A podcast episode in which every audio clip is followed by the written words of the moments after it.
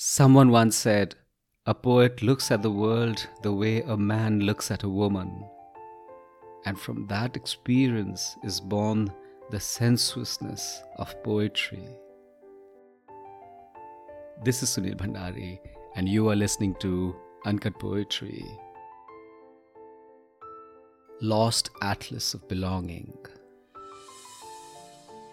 I'm tired of not loving you tired of my detox regime, of continuously redrafting our lost atlas of belonging.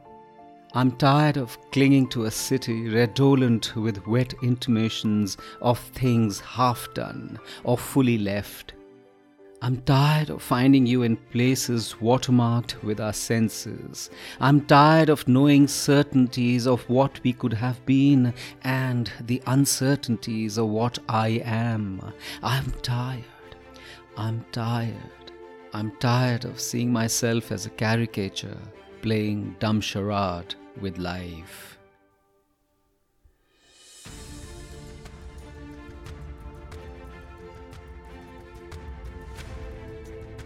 The moment of change is a poem. The tranquil chaos of pain is a poem. The end of love is itself a poem. It's just that a poet can put it all into words.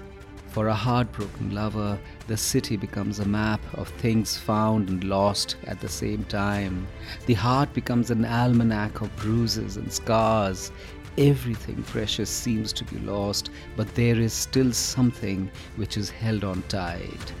And nothing, nothing remains the same ever as life continues just the way it is.